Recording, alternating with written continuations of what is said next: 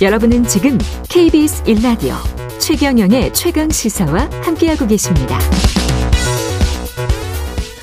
네, 어제 대통령과 국가 주요 인사들은 신년 인사회를 했고요. 대통령은 어, 협치를 언급하지 않았습니다. 협치 대상인 민주당 지도부도 불참했고요. 민주당 지도부는 어제 부산에서 새 첫 최고위원회 열고 이후에는 문재인 전 대통령을 예방했습니다. 현장에 함께 있었던 민주당 서영교 최고위원 전화로 연결돼 있습니다. 안녕하십니까? 예, 안녕하세요. 서영교입니다. 예. 새해 복 많이 받으세요. 새해 복 많이 받으십시오. 네. 아직도 저 부산이세요? 양산이세요? 아, 어젯밤 11시쯤 서울에 도착했고요. 예. 예, 지금은 이제 새해라서요. 예. 저는 또 지역구가 있기 때문에 음. 어, 역에 나와서 의정보고 겸 예. 인사 드리다가 중간에 전화 통화하게 되는 겁니다. 서영교 최고위원은 저 지역구가 어디십니까? 서울 중랑구입니다. 아, 중랑구시군요. 가운데 중 물결랑 이렇게 예. 얘기하고요. 올해 예산이 1조 원 시대에 들어가서 예. 서울에서 여섯 번째로 예산이 많아졌습니다. 그 어제 문재인 전 대통령 사절을 방문을 해서 이재명 대표가 1시간 40분쯤 환담을 했습니다. 네. 예. 분위기는 어땠습니까? 1시간 40분이라고 하는 시간이 꽤 길었죠. 길네요. 네, 저희들 예. 들어갔는데 어, 훌쩍 시간이 지나가 버렸습니다. 예. 그리고 아, 안에 분위기가 아주 따뜻했습니다. 따뜻했다. 추운 날씨인데도요. 예. 아, 따뜻했고 대통령님께서 사실은 이제 은발이시잖아요. 그, 렇죠 멋진 실버 은발이신데 예.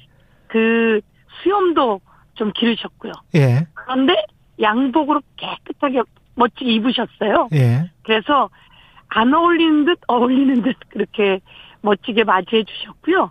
어, 그리고 상당히 따뜻한 분위기였고요.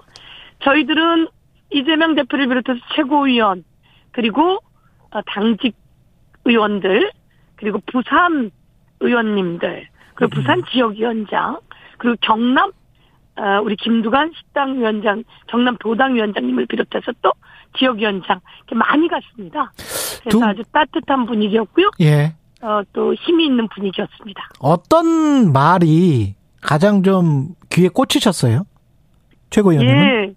우선 한 가지는 안보였습니다. 안보. 안보. 예. 예. 그러니까 그 드론 무인기가 서울 항공을 음. 어, 정찰을 했는데 그 시간이 뻥 뚫렸다라고 하는 것에 대해서 걱정하셨습니다. 예. 불안한 안보. 그런데 음. 이건 탄탄한 평화가 필요하다. 이렇게 이야기하셨고요. 예. 그리고 과거에 이제 그 북한의 어, 드론이 저기 강원도에 작은 정찰기가 왔다가 갔어요. 작아서 레이더에 잘 안 잡히는 일 때문에 문재인 대통령 시절에 4차 혁명 이라고 하죠. 산업에 4차 어, 산업을 접목시켜서 SSR이라고 하는 어, 드론까지 전부 다 잡아내는 레이더를 설치했던 이야기 음. 점에서 드론 부대가 제대로 일하고 있었던 이야기 이런 거 이야기하면서요. 예. 제일 중요한 것은 어, 싸워서 이기는 이런 평화가 있고 그 다음에 두 번째는 안 싸우고 이기는 게 있다. 예. 그렇지만 제일 중요한 건 싸우지 않는 분위기를 만드는 거다. 예. 아, 이런 평화가 가장 중요하다라고 하는 이야기를 이제 어, 이재명 대표가 나중에 국민 보고대회 때 했는데요. 음. 그런 것처럼 남북 문제가 되게 중요하고 안보가 중요하다. 예. 그래서 안보에 대한 이야기를 했던 게 저는 가장 어 그 남았다고 생각하고요. 문재인 전 대통령이 네 예. 그리고 그리고 또 문재인 대통령님하고 저희들하고 이야기하면서 예. 이제 우리 쪽에서는 예산 이야기했습니다. 예산, 예산? 이야기. 예. 예. 그 윤석열 대통령이 예산 관련해서 조그만 것까지 다 이렇게 가지고 오고 예. 부자 감세하려고 예. 시작했다. 예. 그런데 이제 더불어민주당에서도 단단하게 시작하면서 서민 예산을 증액시키고 부자 감세는 어, 많이 막고 그렇게 하는 과정 속에서 좀 어, 잘 안 풀리는 경향이 있었다. 음. 그런데 이게 국힘의 주호영 대표에게 권한을 좀 왔어야 되는데 그래서 좀 힘들었다. 음. 그런데 어떻든 우리가 서민 예산 지키고 서민 예산을 증액시키고 예. 그리고 부자 감세를 좀 막는 과정 속에서 이재명 당 대표와 또 박홍근 원내대표가 잘 일한 부분 이런 것들도 이야기하면서 어, 더불어민주당이 지금과 같은 시기에 아주 중요합니다. 음. 법안도 그렇고 예산도 그렇고 국민의 삶도 그렇고 좀 더 나은 민주주의를 위해서 노력해 주십시오. 이렇게 이야기하셨습니다. 네, 문재인 대통령이 더 나은 민주주의를 위해서 노력해 주십시오. 어렵게 네. 미- 이룬 민주주의가 절대 후퇴해서는 안 된다. 그건 안 이게 된다. 이게 지금 언론에서 보도한 핵심 내용인데 네, 민주주의가 어렵게 만든 민주주의 후퇴돼서는 안 된다. 이거는 뭐 지금 후퇴되고 있다. 뭐 이런 의미인가요? 지금 상황에서는 어 정부와 어, 국회가 협치해야 되잖아요. 예. 그래서 민주주의가 진행돼 나가야 되는데 그렇지 못한 부분. 네. 그리고 어 각계 각층의 대통령이나 그 국힘당의 눈에 찍히면 어, 문제가 잘 안 풀리는 음. 언론도 사실은 탄압해 나가면서 민주주의가 많이 후퇴했다. 언론의 자유가 후퇴했다. 이런 부분이 많이 이야기되고 있지 않습니까? 예. 그래서 어렵게 만든 민주주의 후퇴하게 해서는 안 되고 더불어민주당이 민주주의 그리고 어, 국민 서민의 삶 챙기는데 어, 꼭 잘 역할을 해달라 이렇게 말씀하셨다 이렇게 말씀드릴 수 있을 것 같습니다. 예. 국민의힘은 민주주의를 훼손시킨 장본인이 바로 문 전 대통령과 이재명 대표다.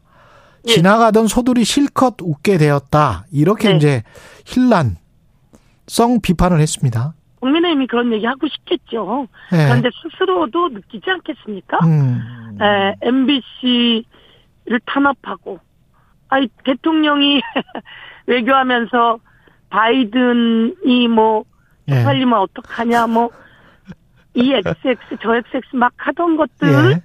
사실 자기가 말한 거를 예. 보도한 언론을 문제 제기하고, 저그 XX는 말안 세무조사하고. 했고요. 이 XX. 예? 저 XX는 이야기 안 했고 이 XX.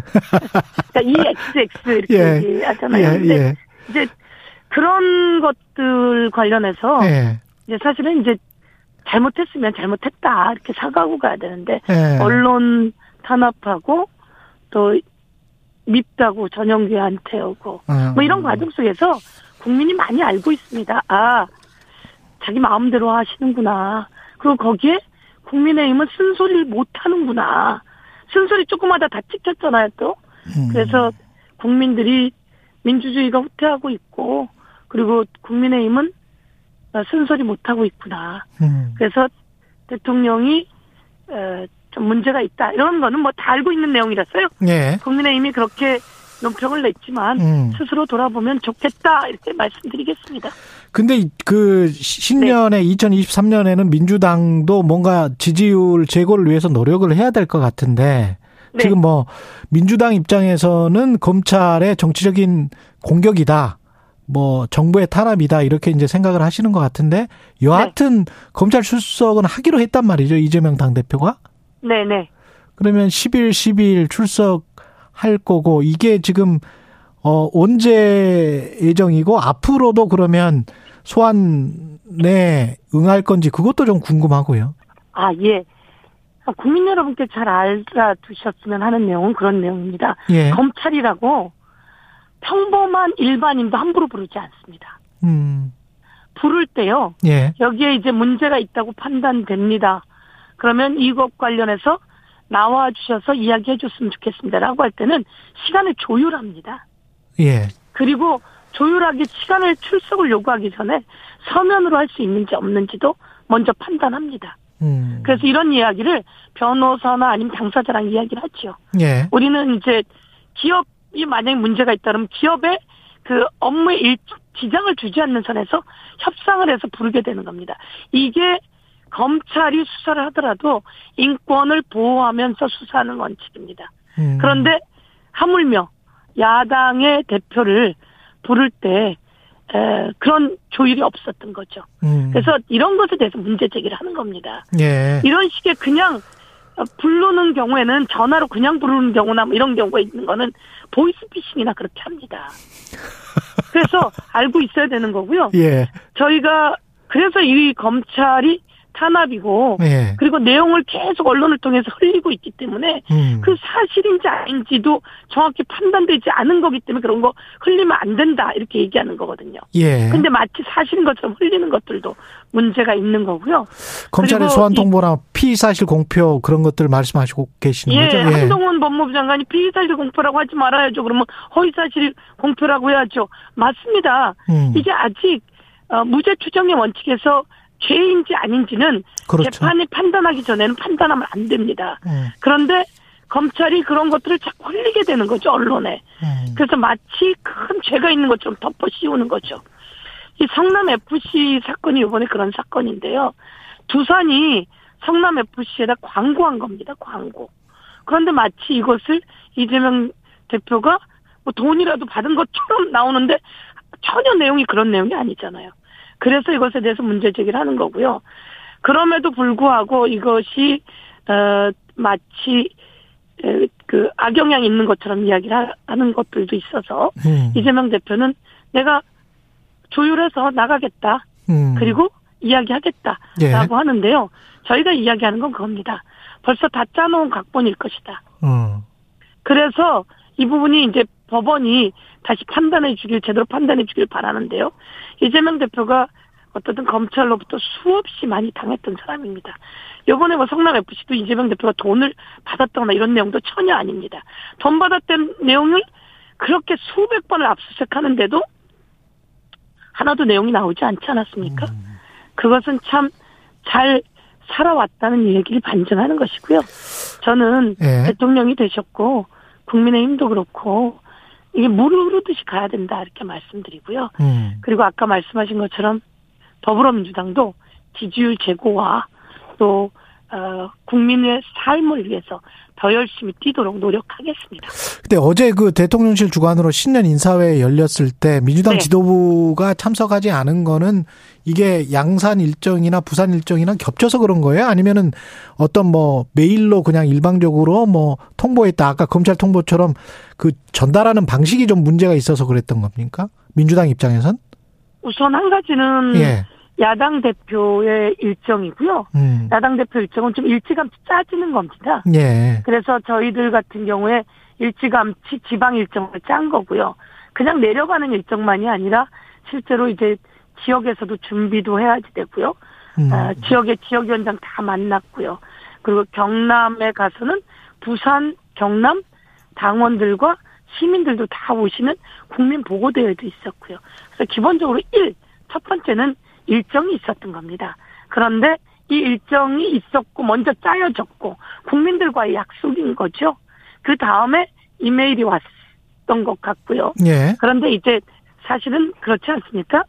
에, 대통령이 야당 대표랑 하는 일정이라면 뭐 제가 보기엔 정무수석이나 정무수석이 이런 음. 사람들이 에, 일찌감치 한 번씩 쭉 국회도 다니는 거죠. 음. 국회도 다니고 또 예산 시즌이 있지 않았습니까? 연말 예. 다 해서 우리가 12월 31일까지 어떻든 12월 언제입니까? 20 며칠 날 예산이 끝났는데요. 그때 전에 정무수석이나 그 대통령실에 있는 많은 사람들이 와야 합니다. 와서 대표한테 또 얘기도 하고 협상도 하고 도와달라고도 하고 그래야 되는 거잖아요. 음. 근데 그런 거 하나도 안 하는 거죠. 하나도 안 하고 사실 예산 관련해서는 긴장이 팽팽할 때인데요. 음. 그때 이메일이 왔던 것 같습니다. 예. 그리고 바로 답을 달라고 하니까 제가 보기에는 실무진 선에서는 아 이게 우리가 지방 일정이 있다. 답을 뭐 2시에 보내고 6시까지 달라고 하니까 그렇게 하고 어 이 일정이 뭐 얼마나 또 중요하다고 판단하기엔 이제 여러 가지 부족한 부분이 있었던 것 같아요. 그래서 예. 어, 좀 적절하지 못했다. 대통령실에서도. 뭐, 이렇게 생각하고요. 예. 만약에 저희가, 에, 과거 문재인 정부라고 한다면, 정무수석이, 제가 기억하는데 한병도 정무수석이 그렇게 열심히 다닙니다. 음. 예, 그렇게 열심히 다니고, 저 사람 우리보다 저쪽을 더 좋아하나? 이럴 만큼 열심히 다니는데요. 그게 저는 정치라고 생각합니다. 그래서, 지금 한 정치가 1분밖에 안좀 남아서 예. 예. 의원님 그 꼭 여쭤보고 싶은 게 윤석열 네. 대통령이 지금 저 중대선거구제 개편 제안하고 김진표 국회의장도 비슷한 이야기를 했잖아요. 그 김진표 민... 국회의장은 그런 얘기 하신 거죠? 예. 선거 어 그 전에 예. 1년 전에 선거법을 개정 통과시켜야 하니 예. 자리를 만들자 이런 것이고요. 네. 선거법 개정을 위해서는 정치개혁 특위가 벌써 시작돼 있고요. 아, 예. 그래서 거기서 남인순 의원이 정치개혁 특위 위원장입니다. 예. 그래서 여야가 정치개혁 특위에서 시동을 걸어서 논의를 하고 있고요. 민주당 지도부 입장이 지금 딱히 나온 게 있습니까? 관련해서 중대선거 민주당 지도부 입장은 예. 우선 그겁니다. 어, 이재명 당 대표가 전당대회 때 전국을 다니면서 했던 얘기인데요. 음. 호남 그리고 영남 이런 쪽에 권역별 로그 진출할 수 있어야 된다. 아. 더불어민주당도 영남에서 진출할 수 있어야 된다. 비슷한 이야기를 했었군요. 예, 그래서 예. 그건 권역별 저희 같은 경우에 저도 권역별. 했던 이야기인데요. 예. 권역별 비례대표제가 필요하다. 예. 저는 그렇게 생각하고요. 권역별 비례대표제. 예. 예. 그래서 권역별 여기까지 듣겠습니다. 예, 예, 예. 예, 시간이 다 됐습니다. 감사합니다. 민주당 예, 서영교 최고위원이었습니다. 고맙습니다.